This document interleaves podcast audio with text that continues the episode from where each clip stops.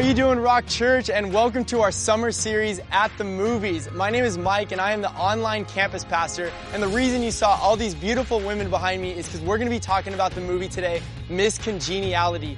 Uh, if you haven't watched our services live, I want to encourage you on Sunday to check out our live services at online.sdrock.com. Or if you live in San Diego County, go ahead and visit one of our physical sites to hear Pastor Miles give an amazing sermon for the At the Movies series. So for Miss Congeniality, I want to tell you a little bit about what this movie's about. It's about a woman named Gracie who's a New York cop played by Sandra Bullock, and she's a typical tough New York lady. She doesn't take any business from anybody. She's known for breaking the rules, and she's a rough chick.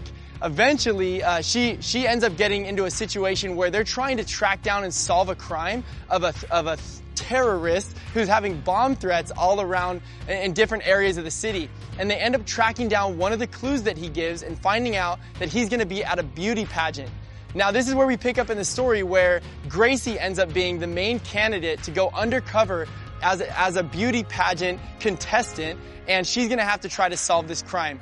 Now, what we, what ends up happening with Gracie is since she's such a tough lady, she can't imagine being in a position where she's gonna have to be feminine and do, uh, wear makeup and dresses and heels. It's just not in her comfort zone at all. But she ends up actually meeting some great people and, and accomplishing one of her greatest accomplishments in life through this beauty pageant. So what I want to talk to you about today is how we do that all the time in our lives. We put limits on what the ultimate plan is for our life because we can't imagine doing that. We say, God, you can't do that, or we say, I don't believe that I can do that. So what I want to talk to you about today is how you can take the limits off of God's plan for your life.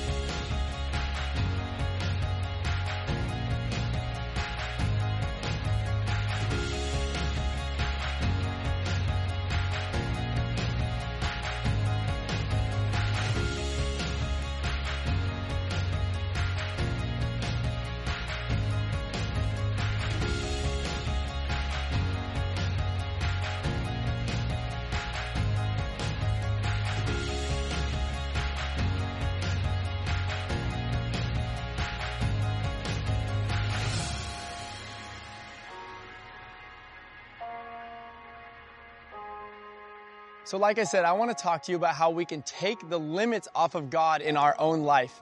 Uh, I'm married. I've been married for nine years to my wife, Brianna, and I have three amazing kids. And we've been through a ton of ups and downs in our marriage and in our life. And I'm sure you can relate to that. And there's been many times where we've completely unlimited God and we've, we've believed that God was going to come through and He did. And there were times where we completely lacked faith. Um, just recently, it was our time to move houses. And it seemed like there was nothing anywhere available in our neighborhood, in our area where we wanted to move. And we just completely lost faith for whatever reason that God was going to show up and that He was going to do something.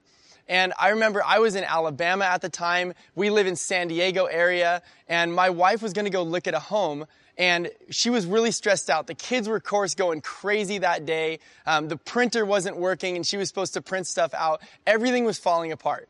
And finally, she ended up just throwing all the kids in the car, as, as messy as they were, just threw them in the car, drove to the house. And by the time she got there, every other applicant for the house ended up not showing up. So she was the only applicant that showed up to the house. And on top of that, the person who was showing the house, the, the agent who was showing the house off was, was actually a friend of a friend. So we actually knew him and he showed us around the house and we, we just ended up looking at God and just saying, God, why do we limit you sometimes? Why do we lack faith in your plan? So what I want to do is I want to tell you about a character in the Bible who at one point completely unlimited God. He had full faith in God that God was going to do amazing things. And then another time where he put total limits on himself and total limits on God. And we see a bit of failure in his life as well. So what I'm going to do is I'm going to open up to 1 Kings chapter 18, verse 17. And we're going to talk about the prophet Elijah.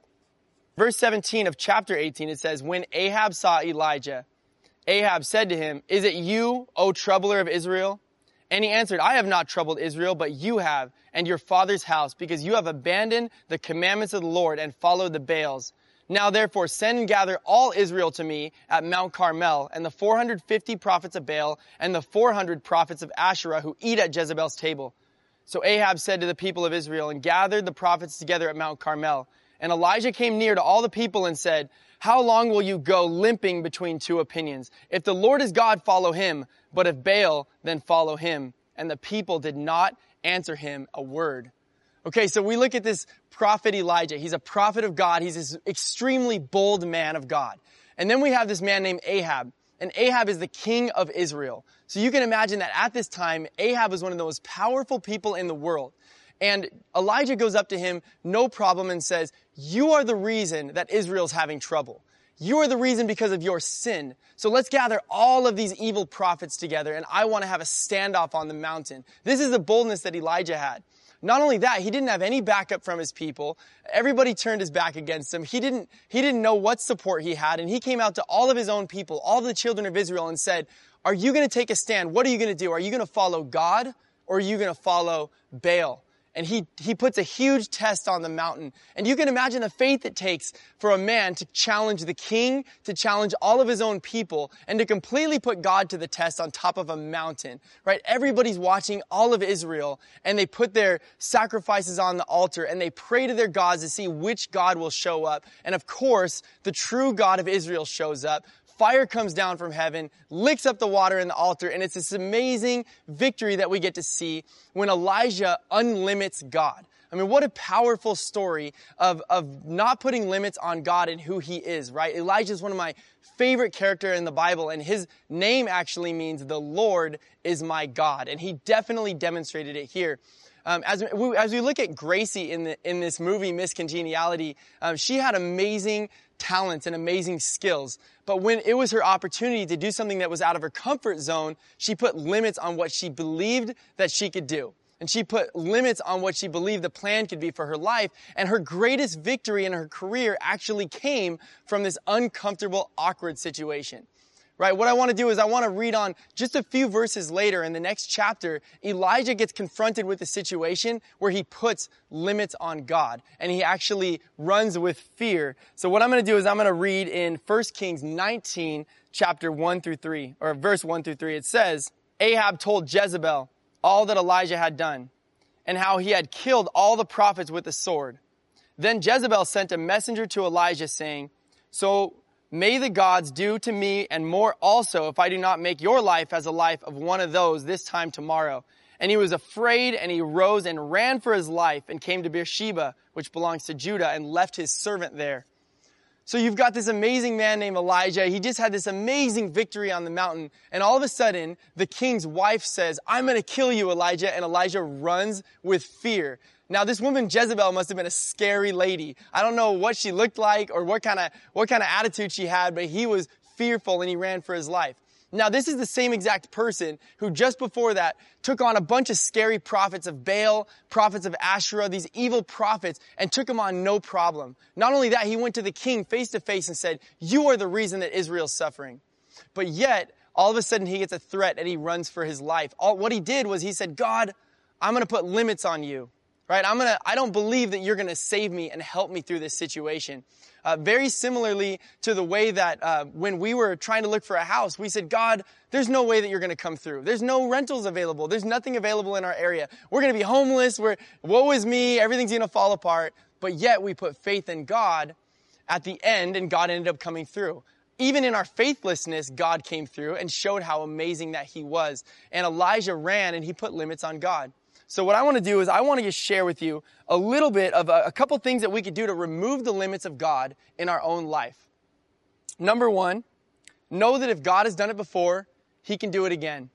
That's something that's so important that we know, right? That we need to know. And I think the children of Israel really understood this because whenever they would see an amazing victory, they would build an altar to the Lord right? When, when Joshua crossed over the Jordan River and the Lord stopped the water, the water literally stopped in the Jordan River and they were able to walk across on dry land. They said, let's take out 12 huge stones. Let's stack them up so that every, whenever generations after generations come and they see these stones, they'll remember, look at what the Lord did to help the children of Israel cross the Jordan.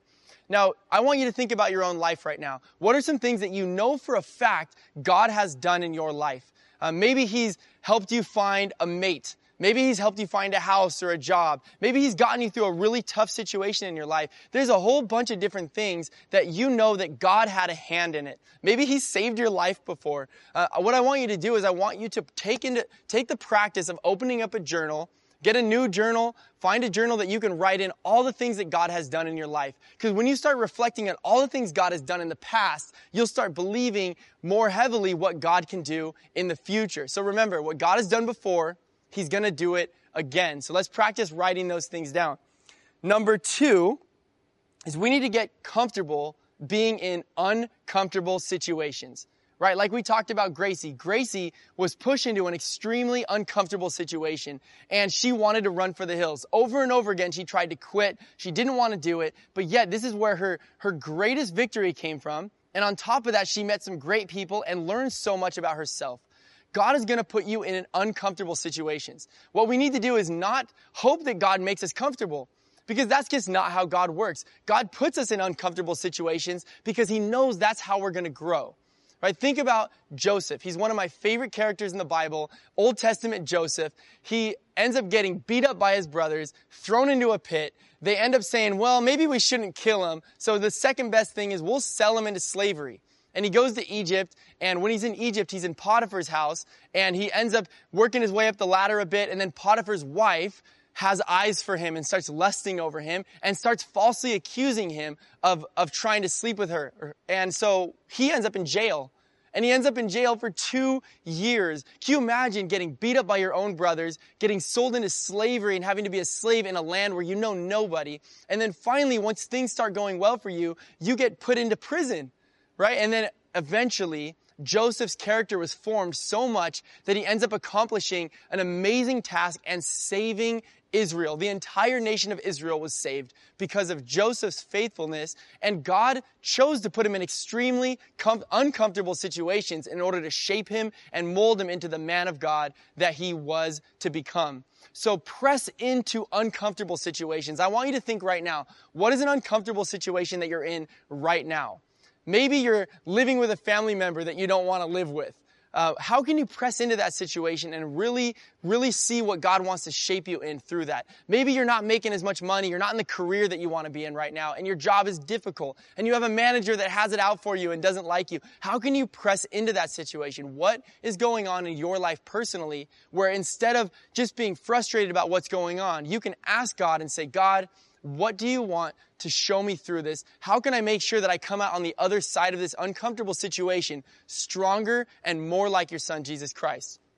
The last thing I want you to do is know who God is, right? It's super simple. Um, it's a super simple thing, but it's something that takes a lot of practice and a lot of effort to understand. Uh, think about the people that you know in your life extremely well. Maybe it's, maybe it's a spouse. Maybe it's a parent, maybe it's a, a son or daughter, maybe it's a best friend that just knows you super well, right? You didn't get to know that person so well just by meeting them or by maybe having coffee once or twice with them. You probably know that person intimately because you spend a ton of time with them. So my encouragement to you is to spend a ton of time with God. Get to know Him like a friend. Get to know Him personally. Spend time reading His Word in the morning. When you wake up, spend an hour with him in the morning. Spend a half hour with him. Spend 10 minutes with him. Just get to know him better. Spend time in prayer with him.